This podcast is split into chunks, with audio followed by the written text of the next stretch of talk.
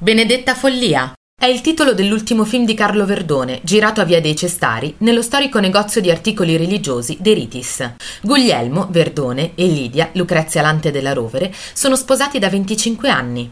Proprio il giorno del loro anniversario, Lidia confessa al marito di tradirlo da un anno con la commessa di Guglielmo.